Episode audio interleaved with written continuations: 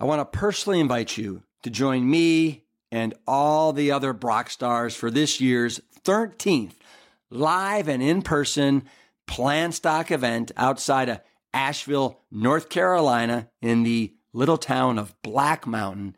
It's 1,500 acres, is loaded with wildlife, trees, trails, streams. It is a nature wonderland. And what's also a wonderland are all the incredible speakers that you get to hang with all weekend long, like Jane and Ann Esselstyn, Dr. Will Bulsiewicz of Fiber Fueled, Carleigh Bodrug, Miss Plant U, Dr. Gemma Newman is over from the UK. We have Dr. Dawn Mussallem from the Mayo Clinic, John Mackey, the ex CEO of Whole Food Market Stores, myself, Brian Hart, and a special appearance by the Plant Bros. Here's the kicker all these Brock stars are there from Friday till Sunday, and they want to rub elbows with all of you, whether it's over buffets of Plant Strong fare for breakfast, lunch, and dinner, whether it's going on an afternoon hike, a swim, pickleball, frisbee golf, kickball, cornhole, dancing. We're having live music. It's all there in this fun weekend extravaganza that we affectionately call Plantstock. Simply go to liveplantstrong.com and then click on Plantstock 2024 and grab yourself a ticket before they sell out. See you there.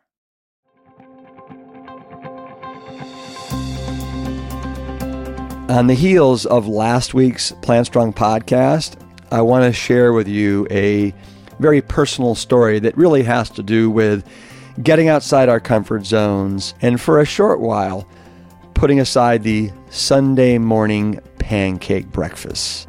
I've been swimming my, my whole life. In fact, I can't go more than a couple days without getting in the pool. And I started swimming when I was probably, let's see, seven or eight years old. I, I started getting fairly good in high school, and I got good enough to where I was offered an athletic scholarship to the University of Texas at Austin, where I went to school from 1982 to 1986. I was a three time All American. I went to the Olympic trials in 1984. And after graduating from University of Texas, I decided to immediately start a career as a professional triathlete.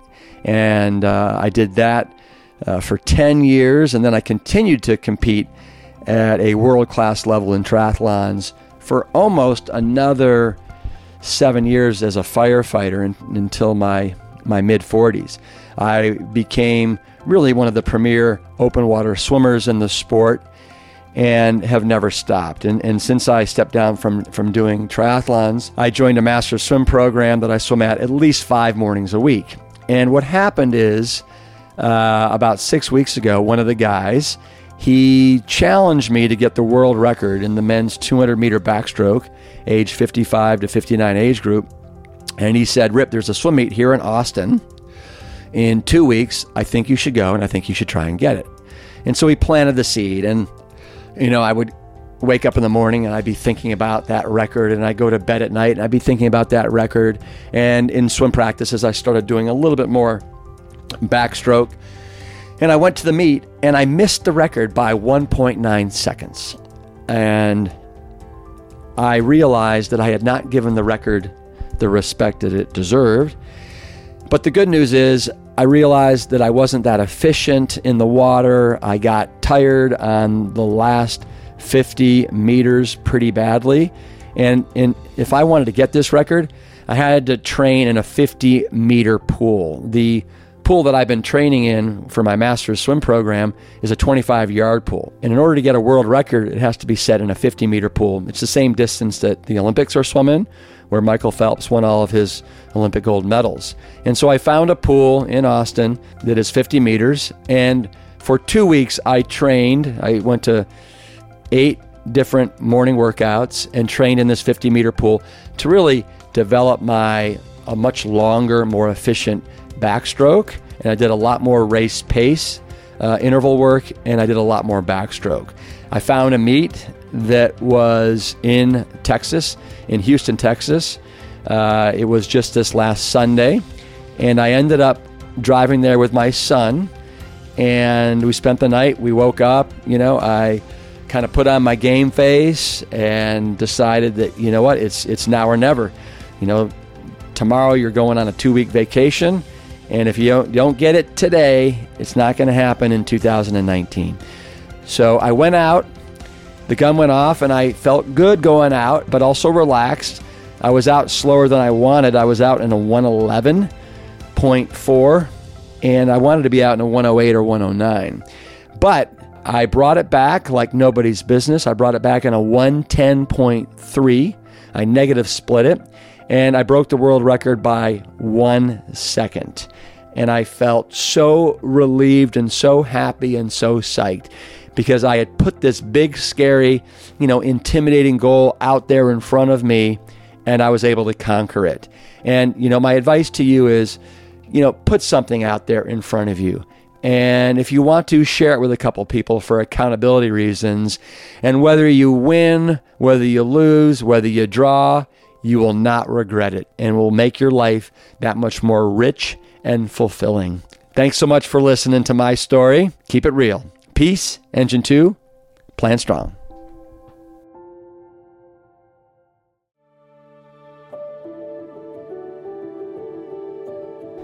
Support for today's episode is brought to you by the Nutra Milk.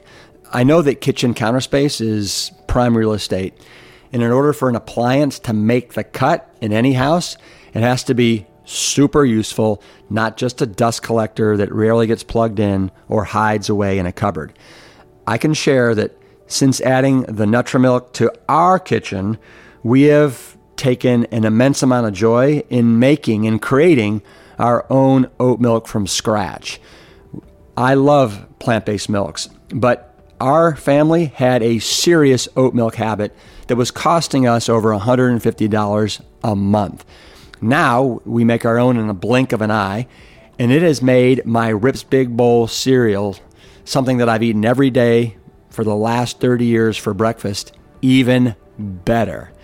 Believe me, your kitchen counter will be glad you made room for this blender. Visit thenutramilk.com and use the code PLANTSTRONG for a $50 discount and free shipping.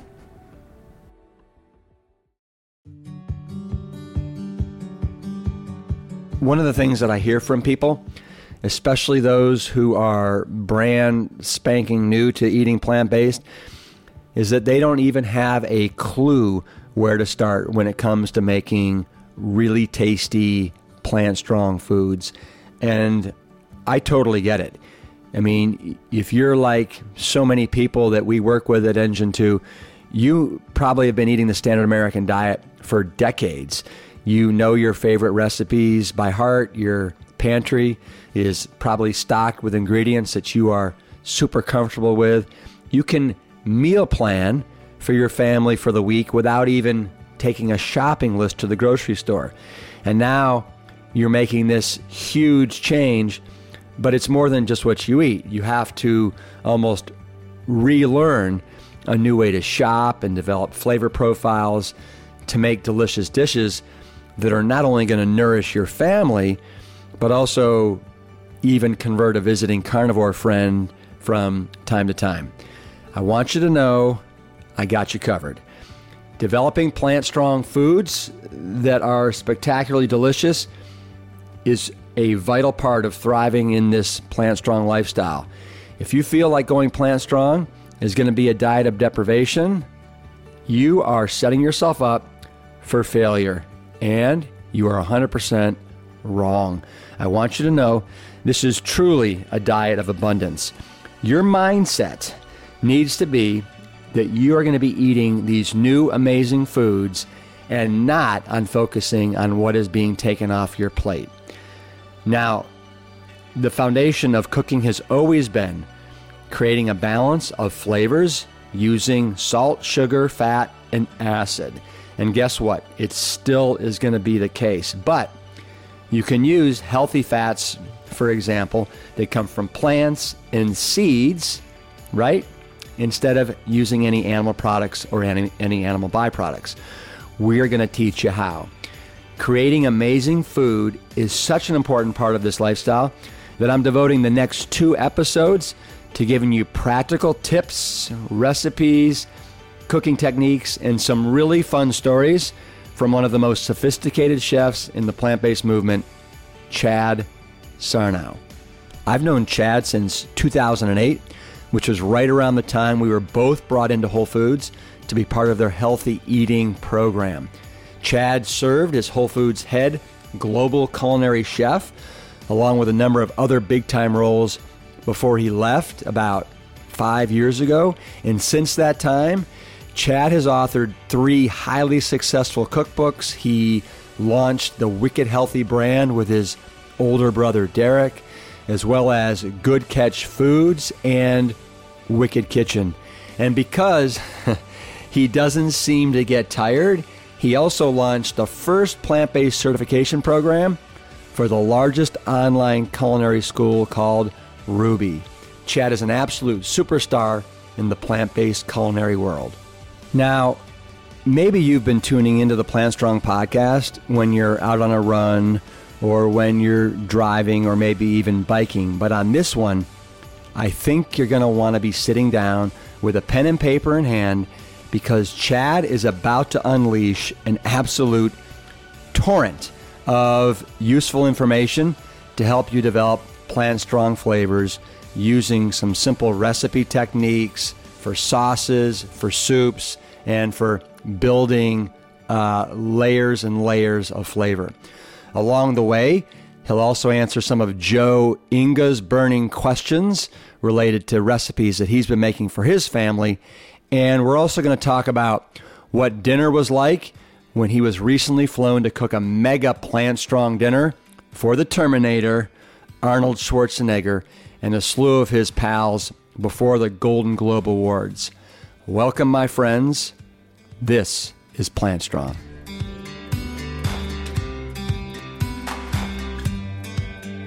I want to dive into just some kind of practical tips that we can give listeners that are starting to get into plant based. But before I do, I want to ask you two questions. Yeah. First question is How long have you been a chef? I've been cooking my whole life. It took me years of cooking and of working in kitchens and eventually running kitchens. Even when I was consulting with kitchens, it was hard for myself to call, my, call me. A, it was hard Yeah. for me to call myself a chef because it's such a grand title. I think Uh-huh. I, I look at you know, um, and it really was a number of years of actually running kitchens that I was okay with that that that title, uh, humbly okay with it, right? So, I would say I've been in kitchens my whole life. I mean, since I was probably it was my first job. So I mean, Well, since I was you? 15, 15. 14, you know, 14 I was washing dishes. So we're talking like 30 years? Yeah, yeah, 30 Ish. years. Yeah, exactly. Right. 29 years. Wow. 29 years. Okay. I've been in a kitchen. Okay. Oh man, that makes me feel old as shit, man. Um, yeah, and and it's uh, you know, I've been plant based for almost 22. So, So that was my second question. Yeah. So of those 30 years that you've been cooking, how many of them have you like really devoted to the plant-based like cuisine? Mm-hmm. yeah, since before my 21st birthday. Uh-huh. So And is that almost 22? And so what so- inspired you to go plant-based? And do you use plant-based, vegan? What how do you Um, refer to I- yourself? a little bit of both. It Uh-huh. depends who I'm talking with. Uh, Right. If it's in an article or if it's any kind of media, it's plant based because it's accepted more. If it's with products, it's plant based. But I love to live a vegan lifestyle. I'm an Yeah. ethical vegan, also. You know, um, you know, but you know that that I think plant based. I mean, they've done consumer testing. I mean, you know, you have a product line. I mean, people adopt a product much faster when it's called plant based rather than vegan. You Yeah. know. Um, but yeah, so that was uh, that. Th- what really started was I, I was blessed with asthma most of my childhood, and I say blessed with asthma because I'm not sure if I would have discovered plant based as soon as I did if I didn't have asthma. So I was on four or five different inhalers throughout my childhood, and I don't know if you knew that, but um, you know, and and I was ready to do anything, and so. Somebody had mentioned, I heard it somewhere, whether it was a friend of the family or some something I read. Was it possibly a doctor? something along the way. Somebody, no, no, at the time it was it wasn't a doctor, but it was Yeah. um, the connection between dairy and health and dairy and asthma. And I was like, huh, maybe if I stopped eating dairy products. And within six months, I cut out all dairy products, and my asthma was gone. Mm-hmm. And dairy was the first thing I cut out. I still had seafood and things like that, but then I just started to dive a little bit deeper in what it meant and you know the ethical side, and so that's when I went vegan. Mm-hmm. So, um, but within a couple months of eliminating all dairy, I was off four inhalers. I used to go to the I used to go to the hospital on the weekends to breathe to breathe off a nebulizer. Mm-hmm. In the hospital as a kid, I had probably four or five asthma attacks as a kid, which is the most terrifying thing you could Mm-hmm. Yeah. ever have. You know, Yeah. so not only terrifying for you, but for your parents. yeah, exactly, exactly. I look back now. I have kids, and I just, I mean, my, Yeah. my little boy sometimes has, you know, chest things, and you know, because Yeah. he's young, and we're in Austin with a lot of mold, but it's scary, you know. Yeah. I mean, what I must put my folks through, you know, at that time. Yeah. So, um, I don't know how much you know about season one of the Plant Strong podcast, but we're working. I'm working with a guy uh, from the Bronx. His name is Joe Inga. He's a firefighter. Mm-hmm. Okay. And he reached out to me to help him with his failing health back in January. And so this season, this season one, is all about me marshaling together some of my plant based superhero friends so we can kind of help Joe. And by helping Joe, we help every Joe and Jane that's Yeah, out there yeah. that's starting to try and embrace this, this plant based lifestyle. Yep. So, you know, with my, with my father, we talked about heart disease, Yep. right? With um, uh, my mother, we talked about some cooking tips that she has. Uh, the list goes on and on and on. But w- so what I'd really like to do with you today is, so so many people that are transitioning over, they're like, oh my God, you know, a what am I going to eat? How can it possibly be flavorful? Mm-hmm. I'm going to be missing out on all the, you know, these animal mm-hmm. fats and the mm-hmm. butter and the dairy and the creams and all this stuff. And so, you know, um, my question to you, in order to help Joe and everybody else, is uh, what would you say to people that say the only thing you're going to be eating when you're eating plant based, like firefighters, are twigs and berries and salads? And so I mean, funny. life isn't worth living if I have to eat that way. Yeah, yeah. Which is, I think it's just an excuse. I think that's pure laziness. You know, um, there is. We are, we are at a time right now that is so exciting in the retail space of just like, you know, pro- products that are on the market. You know, I mean, it's easier than ever to adopt a plant-based diet. You can certainly adopt an unhealthy plant-based diet very, very easily because there's so much processed food out there. Uh, but in terms of knowledge and know-how and the abundance of vegetables and the abundance of heirloom grains and beans that are on shelves now, I mean, it's just it's so easy, you know. And, and in terms of resources, recipe inspiration, there's courses out there that you can take from the comfort of your home. Uh, you know, I think so. If someone is stuck in their way and just, you know, puts their nose up to it or has that excuse, I mean, everybody will use every excuse in the book, as you mm-hmm, know, mm-hmm. but it, it's just about, you know, not being lazy and looking at the resources that we have out there. So, mm-hmm.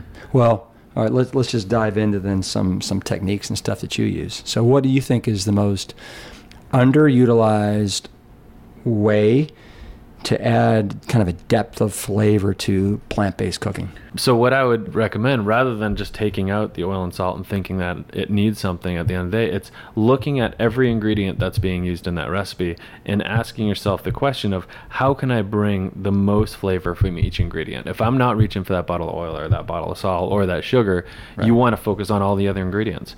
And rather than if a recipe calls for steamed sweet potatoes in general and you typically had dosed it with olive oil or whatever, now look at that sweet potato and say, how can I get more flavor out of that? And it's roasting, it's caramelization, it's you know, uh, it's grilling, it's things like that. And so it's you know, looking at every technique that can take an ingredient to the next level with flavor will give you that end result. That's going to give you a better Right. overall flavor profile. So like you know, I, I, so like I one of my tricks, I just love use putting onions, putting corn off Mm-hmm. Yeah, the cob, yeah. uh, put on parchment paper, Uh-huh. and then roasting them in the Yeah, onion. yeah. But so you said roasting is that your definition of roasting? Yeah, exactly. Yeah. Roasting, caramelization through slow slow heat also happens. You know, you can do that with onion. You can do that. So I also uh, in the book, the Whole Foods Cookbook, which is uh, Yeah. definitely check out. All no oil.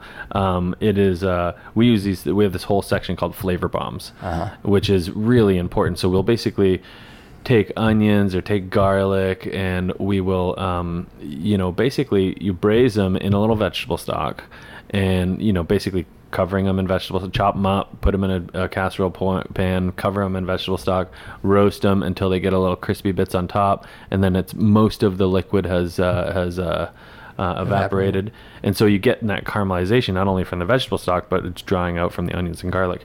Take that you blend it up put it in some ice cube trays, freeze them, pop them out, put them in a Ziploc bag. Every time you're making a soup, Oh, wow. drop one in a sauce, into a soup or something like that.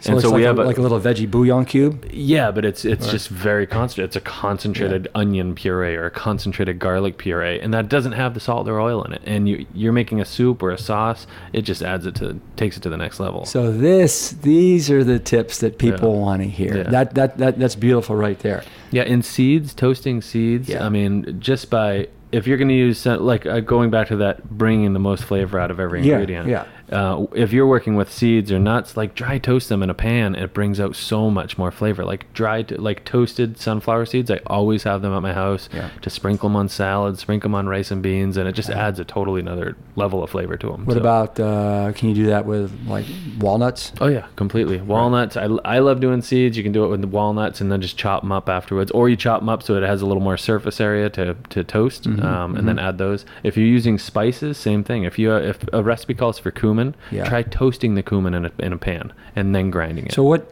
And so what does that do? Does it just bring out it the flavor? It brings up the essential oil. So w- and with the toasting process, if you're hitting the surface with heat or with any kind of nut or seed or or, Yeah. or um, um, uh, spice, whole spice, it brings out the essential oils to the surface of that product, right? So it, you're getting a lot more flavor. So, um, you know, you don't. There's no need to roast things in oil. That's why I like you go into the bulk department, or you know, there's all these roasted cashews or roasted almonds, and they're just there's tons Yeah. of oil in them. Yeah. And, you know, with the roasting process, you can dry toast them, and it's amazing. Mm-hmm. You don't even need it. You know, so so using the you know toasted spices though, Rip is is one of my favorite ways to get to get a lot of flavor with, you know, Okay. dishes. So, And so, you, so speaking of spices, what would you say are spices that every plant-based cabinet should have in them? Is there an assortment, like a like a essential five or ten? Yeah, I like to have. Uh, I mean, it depends on what type of cuisine you like to focus on. Myself, I like either Eastern flavors like Thai, Vietnamese, those Yeah. kind of flavors, or more Mediterranean. So it kind of all over the map. So,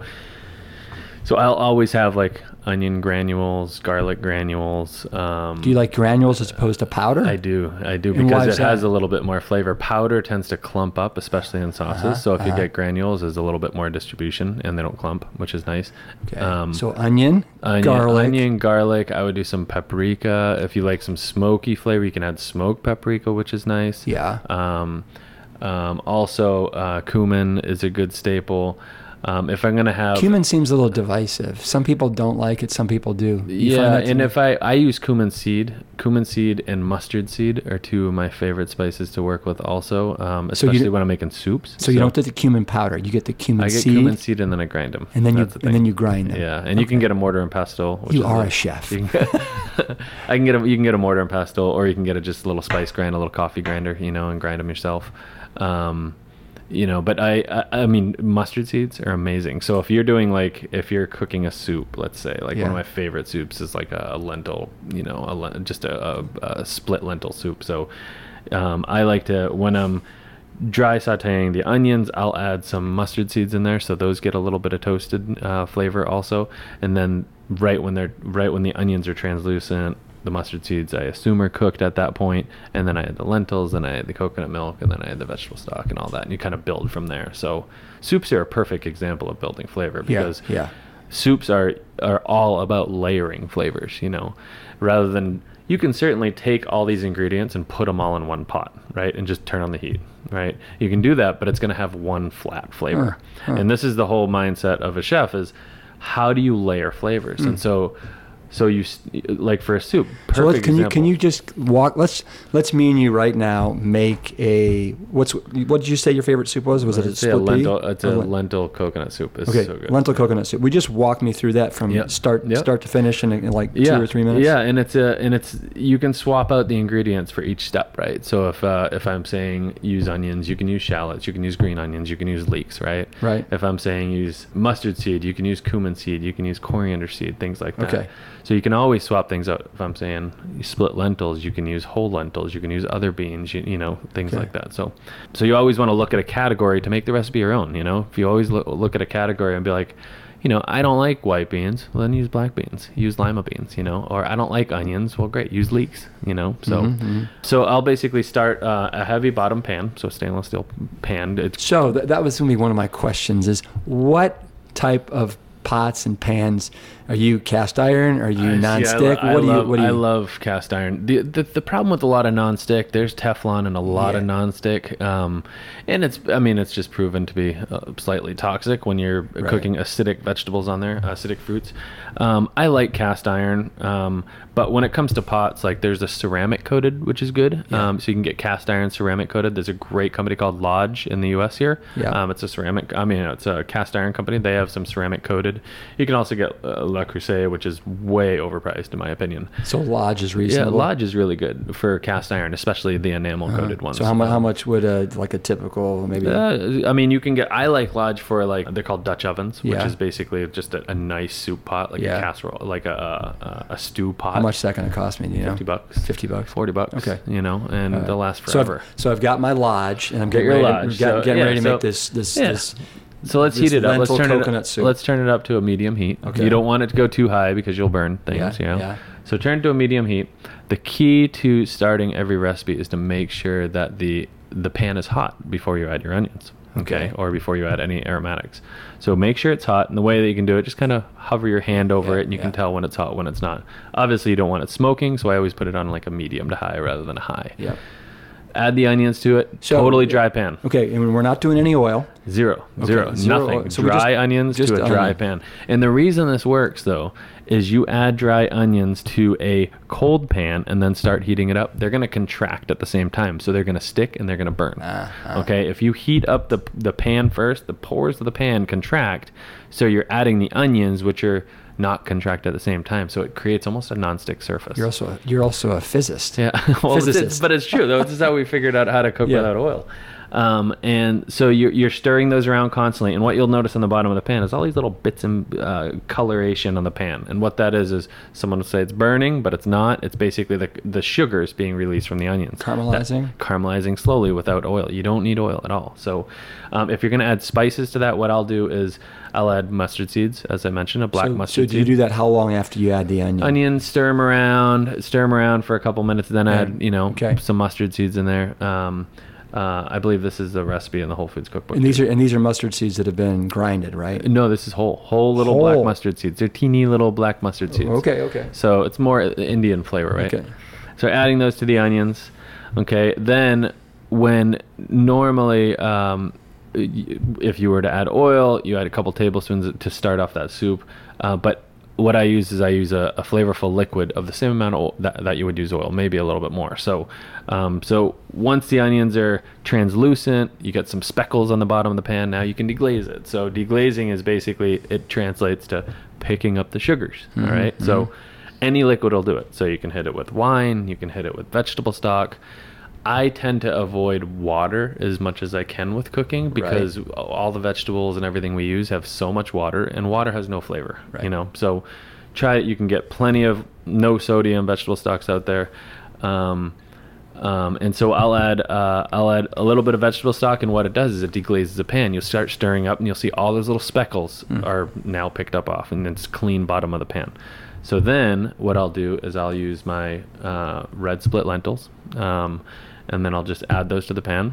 All right, while after I add the vegetable stock, stir, Now, why stir. uh, why red lentils as opposed to brown, yellow? Because they melt. A split lentil melts. You know, any kind of dal or a split lentil melts when Uh-huh. you cook it. You know, if you're using a, you can use like a black lentil. You can use a green lentil, um, and those will keep their shape, which is great. Right. Um, but so the red ones cook the, the red ones, the red ones cook the fastest, but they also like melt. So it's almost, it turns into almost just like a creamy. Soup, Oh, that's nice. You know, which is really Yeah. nice. So, um, so add the lentils, and then I'll add some of the more aromatics while I'm stirring that up, still on medium heat.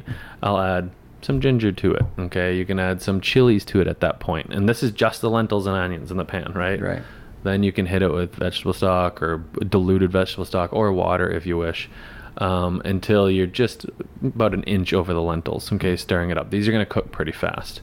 Keeping it on a medium heat, you know, um, uh, bring it up to a simmer, And once it's to a simmer, I mean, red lentils cook, especially even if if you soak them beforehand, Yeah. just like you would any 10 minutes, It, or- it'll cook maybe 10, 15 minutes. The Yeah. soup is done, right?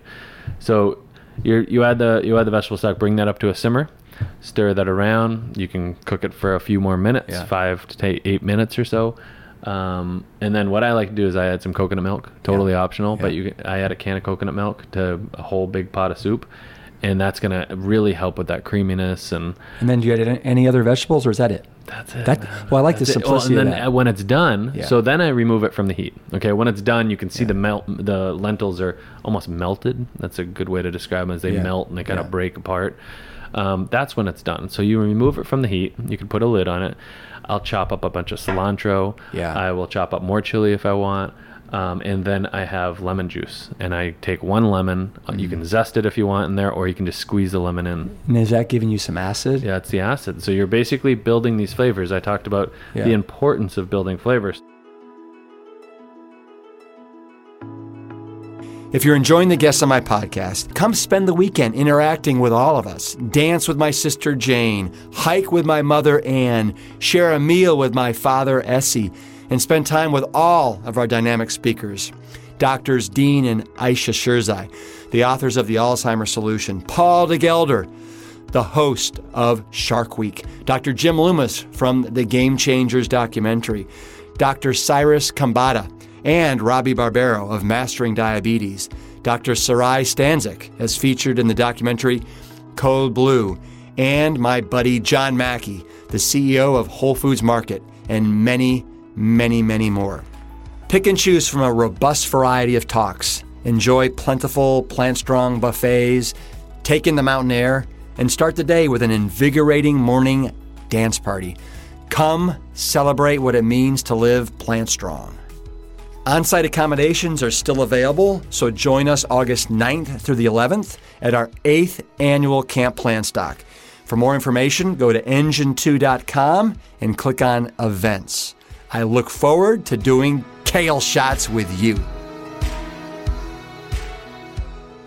So tell me, tell me, like salt, sugar, fat, and acid, w- w- how that's how you've incorporated that into the into that Yeah, well, soup. whenever you have something that's really rich, the easiest way to lighten it up is with a little bit of acid. You know, it really brightens the flavor. So acid, especially citrus in Yeah, particular, yeah. brightens flavor. Okay, um, so if if you have something rich, this is why like like a traditional like a, a Thai soup called tom kha soup. It's a coconut milk soup. Mm. This is why it has lime in it, right? Because otherwise it's just gonna be rich. You know, if there's a lot of lime in it, then it's just like it's like wow, this is a really light, refreshing soup, even though it's rich, right? So so that's what lemon and, and other citrus does. So at the end of the soup, I add the citrus, I add the cilantro.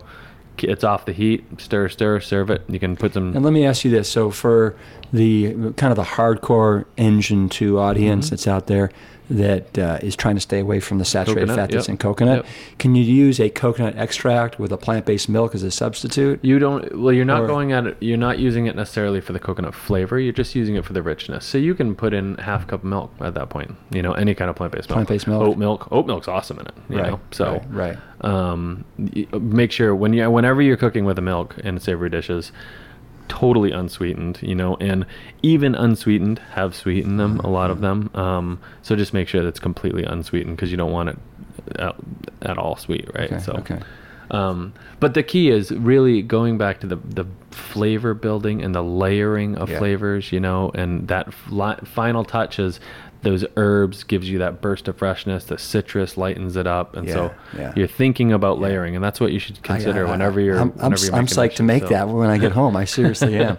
So I think one of the things, one of the, if you want to call it a flavor that pe- people miss is that umami, Mm-hmm. right? For people that don't know what that term is, can you explain? Yeah, umami is is is basically what you can get through you can get through ingredients and you can get through technique. So usually if people are charring and you know a lot of meats they have that umami flavor. It's the iron in that in that flavor, Uh-huh. right? So um, you can get the same thing obviously with plant-based. And so a lot of our focus with food is is considering the umami flavor. So So it's um, kind of like a, is it kind of like a, well, when I when I think of umami, it's kind of like a, a, a, a, a, Earthy, meat, like- is like a meaty flavor. It is or- like so mushroom. For an example, Yeah. mushrooms, nutritional yeast, uh, soy sauce. Like these are umami flavors. Okay. You know, um, um, those are in terms of ingredients, and then you look at you know tofu is umami. If you bake Yeah. tofu, that's Yeah, umami yeah, flavor because yeah. you're getting the sort of the a little bit of tamari in there, the little bit Portobello of, mushrooms. Yeah, any kind of mushrooms will be umami flavor, um, and then you can also achieve umami through technique. So so roasting, caramelization, charring, Mm-hmm. um, you know, grilling, a little bit of slight smokiness. Like those are also So a lot of things we talked about to kind of bring up the flavor Exactly. profile. Those are also umami. So a lot of people may not know the flavor or what it's called, but Right, everybody's right, doing it, you know, and, and consuming it and enjoying it, you know. So this is why um, Japanese food, it's like their main flavor profile is umami. Okay, so you talked about uh, mushrooms there. Um, I think a lot of people are kind of spooked, Mm-hmm. weirded out by mushrooms. What's your opinion of mushrooms? Do you use them a lot in your wicked healthy cooking? Yeah, mushrooms, I would say, are the most sustainable food on the planet, without a doubt. Without a doubt. So Derek, uh, my brother, um, partner in Wicked Healthy, he's like the mushroom mushroom maniac. Mushroom right? man? He's a, he's a mushroom man. So he's basically um, dedicated many many years to master the art of cooking mushrooms, and it's obviously rubbed off on me, and and that's how I'm working with them as well. Um, but mushrooms are, you know, I mean, you look at from you know from a, a, a flavor an umami standpoint a substitution substitution texturally for meat um, and then you also look at um, you know the sustainability aspect. I mean you get something that's like a, a king oyster mushroom which is like the long ones with a thick stem kind of smaller top that we use in like satés and grilling and things like mm-hmm. that. Those grow from spore to full grown two weeks. Hmm. That's insane. And that is right that's a meal that's Right, two weeks it grows in two there's nothing else on Right. the planet that grows in two weeks Well, you know, you say that, and I think about my, my backyard. I'll go out for a walk one day, and there's no mushroom. Yeah. The next day, it's Yeah. the size of a grapefruit. I'm like, Yeah, how did that it's- grow that It's, fast? cra- it's really crazy, and Yeah. it's the, it's the only seed that survives in space, which is totally weird, but random fact there. Oh. That's not wild. So they're not from here. um, but anyways, it's uh, you know they're. And when we speak of mushrooms, we're not just talking about buttons and you know portobellos are great, but Well, yeah. What are your what are your what are your mushroom what- my what go-to do you like? i love like just clustered oyster mushrooms those are pretty common to find um, those are in a cluster Mm-hmm. um, the gray you can get gray oysters or white oysters um, there's also yellow and pink also um, but gray are the most common. Um, also king oysters. King oysters they're also called like french horns or orange mushrooms. Those are the ones that i was saying that have the really thick stem. So if i'm making like a scallop that stem Mm, you just cut it up I cook it in like a kombu stock, like a seaweed broth, and then and then I'll that's roast like them or grill them. Killer and seafood substitute. It's amazing. It's the texturally and appearance wise identical Wow, to wow. scallops. You know, you're infusing it with a little bit of seaweed flavor with the umami stuff. With the I call it umami stock, but it's seaweed, a little bit of soy Yeah, sauce, yeah, water, yeah. Um, and What about what about white button? White button are great. It's just a matter of how Yeah. you cook them. So, a lot of people don't like mushrooms and they freak them out because a lot of people were grown up on canned mushrooms. Yeah. Okay, and canned mushrooms they're they're slimy. That's what most of these pizzerias use when Yeah, they put them on yeah. pizzas and.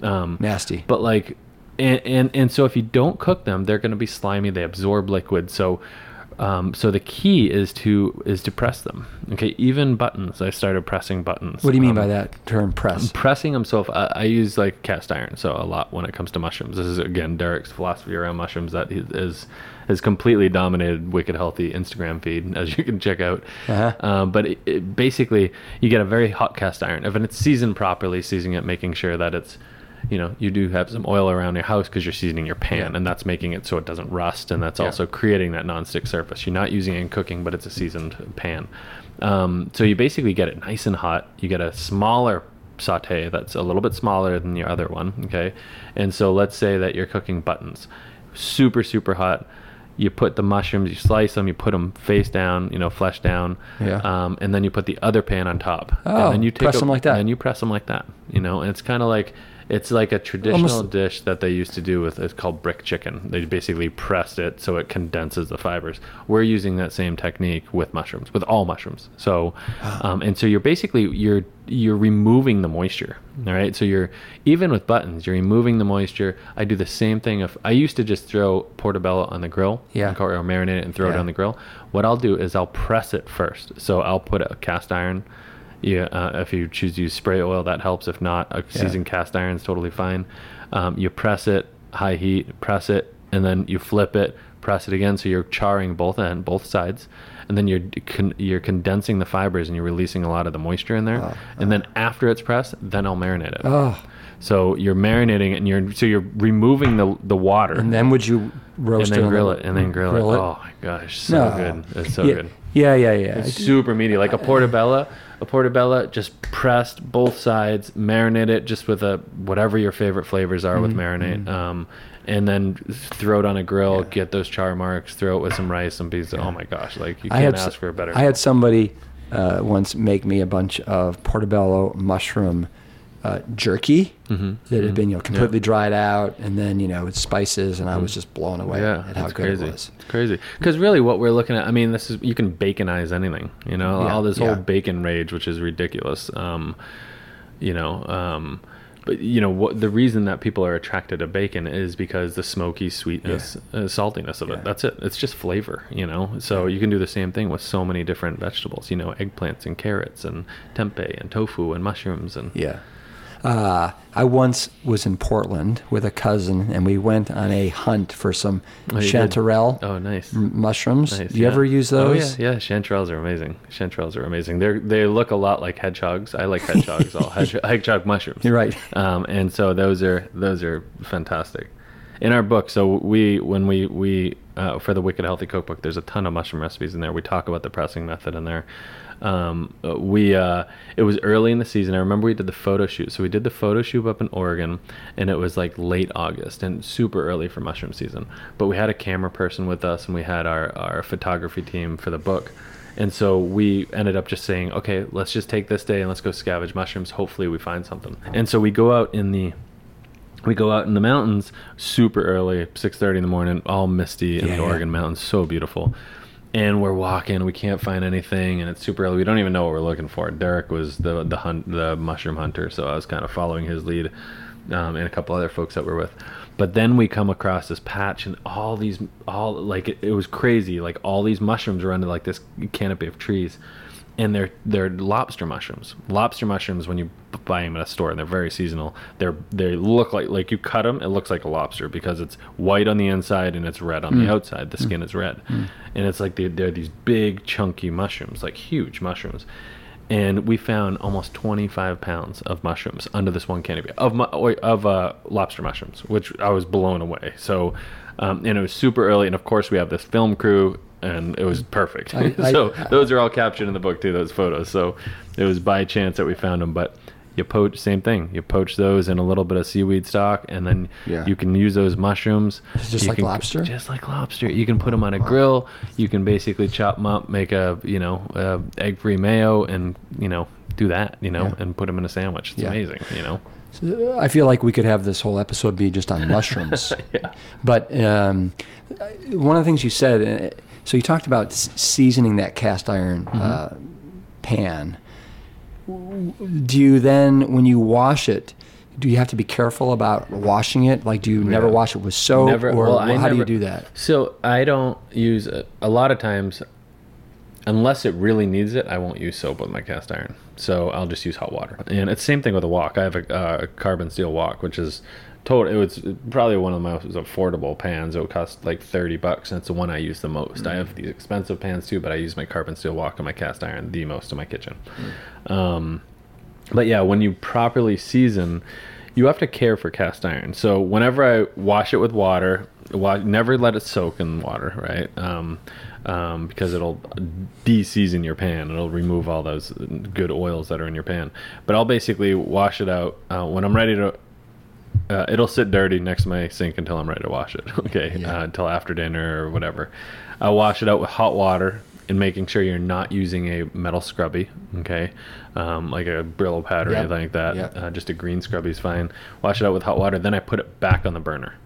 Put it on the burner and you make sure you heat it up. Ah. And I, I just put it on the burner and I heat it up until all the water is evaporated. Then I shut it off and it just stays on my burner until it's cool enough to put away. Okay. So that's how I keep it seasoned. Okay. And if it looks even slightly dry, I have spray oil sitting around. I'll spray a little bit of oil, wipe it with a paper towel, Yep. wipe it out, and so it just kind of coats it. And you do the back too. So you lift it up, you do the whole back, you do the whole pan. Why do you do the backside? Because if the um, if it's has any moisture still on the bottom, Uh-huh. it's gonna rust on the bottom of the Ah. pan. So you want to keep it complete. So it's a beautiful cast iron is a beautiful sight because it's like shiny black and you know it shouldn't have any rust, or any discoloration, any patina sort of rust on the bottom or anything. Uh, I need to go home and throw out my cast iron pans. they, they all look like the, what you just described there. So you mentioned the wok. We talked about this cast iron pan. I want to know. So for somebody that's just getting in this mm-hmm. lifestyle, what would you say are like the the must-have kitchen kitchen utensils mm-hmm. to make this lifestyle like Easy. easy and, and Well, work? if, if you don't want to go through the problem of uh, the the hassle of seasoning cast iron because it's a commitment and it's just you bec it becomes routine. There's also other pans. There's a, some non-stick green pans out there. This is a company called Green Pan, which is nice.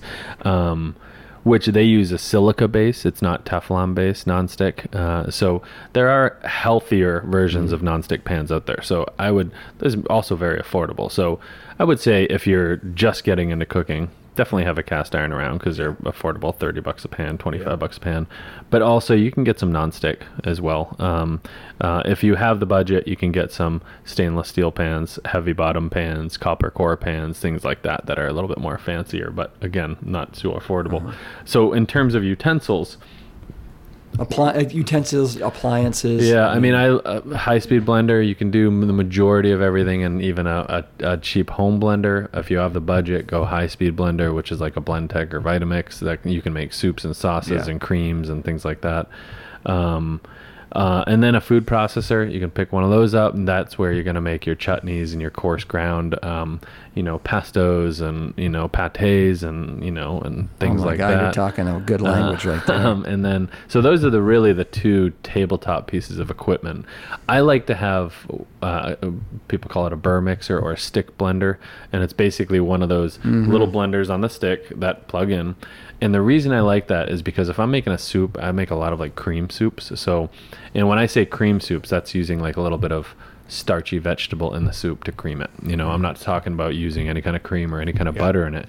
You know, using like beans or using um, even a little bit of rice in there or a little bit of potato in a soup um, uh, or any other starchy vegetable, squashes, carrots, things like that. They cream really, really nicely. So instead of pouring that pot in a Vitamix, which is just totally dangerous when it's hot, right? Just get that stick blender and I blend it in the pot. Yeah.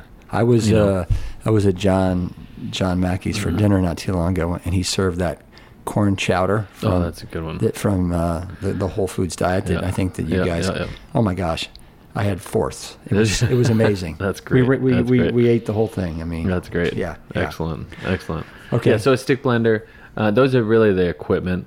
Getting yourself a good cutting board. Uh, there's a company called Boos, B O O S, right? They do wooden cutting Mm-hmm. boards. Getting a nice wooden cutting board. If you're not doing animal products, you don't have to worry about the cross contamination Mm-hmm. piece. It- you're just using vegetables, right? So I always use a good cutting board, a wooden cutting board, um, and then a good knife. That is the most important piece of all equipment in the kitchen. What do you Okay? What do you recommend? Um, so a lot of people think you have to go out and spend 200 bucks on a nice knife. All you need is a sharp piece of steel that you're comfortable with holding it and it's sharp and you know the basics of knife safety. That is absolutely critical. So, um, you know, you can have all this fancy equipment, but if you don't have a sharp knife, you're, it's, it's miserable to cook. You know what I mean? So, um, there's some really simple like on Rouxbe or other you can just basically uh, go on the internet and search short knife classes. And you can just do this in the comfort of your home. I highly recommend everybody doing like a short like safety and use knife class which is you know an hour class or something online Yeah. that you can sit there and practice while you're watching right? Um, because really it's there's a lot of chopping as you know you know and with going plant-based you your your vegetable consumption increases and so so so does your prep So what? So does chopping vegetables? I mean, you've been doing this now close to thirty years in the kitchen. Are you like, oh God, I can't believe I got to cut another bell pepper? Or is or to you is it just like it's just part of it's cooking. That's what it is. Right. It's cooking. It's just how I consume food, how I feed my family. I Yeah. have to chop plenty of things. Right, know? right. And, And it's just it's natural. It's, and you've probably gotten so good at it that it doesn't take you like No. too much time. no, right? and I think that's what stresses the process of Yeah. cooking is the the prep that stresses people out. Okay. And there's a couple things that stress people out, I think, with cooking is we, we talked about spices. It's looking at the spice aisle and seeing a hundred spices Yeah. and totally overwhelming people, right? So having your basics and knowing the flavors that you like will determine that, right? And it's a lot of trial and error. A lot of people the reason that people get so stressed with with a, an adoption of a different type of diet is it's uncomfortable for them. It's not what they're used to. So what I really like to push uh, clients and, and students is is to just try new things. Like you have to explore new food. You have to explore new tastes, new textures, new flavors, new ingredients. So because if you you know better than anybody, if you look at the standard American diet, you take out all the processed, take out all the animal products, you're left with about 15 different fruits and vegetables that people consume in their lifetime, right? Yeah, right. And so looking at that and going out and trying something new, trying a new green, trying a new vegetable, trying a new spice, you know, and that's how you know if you like it or not.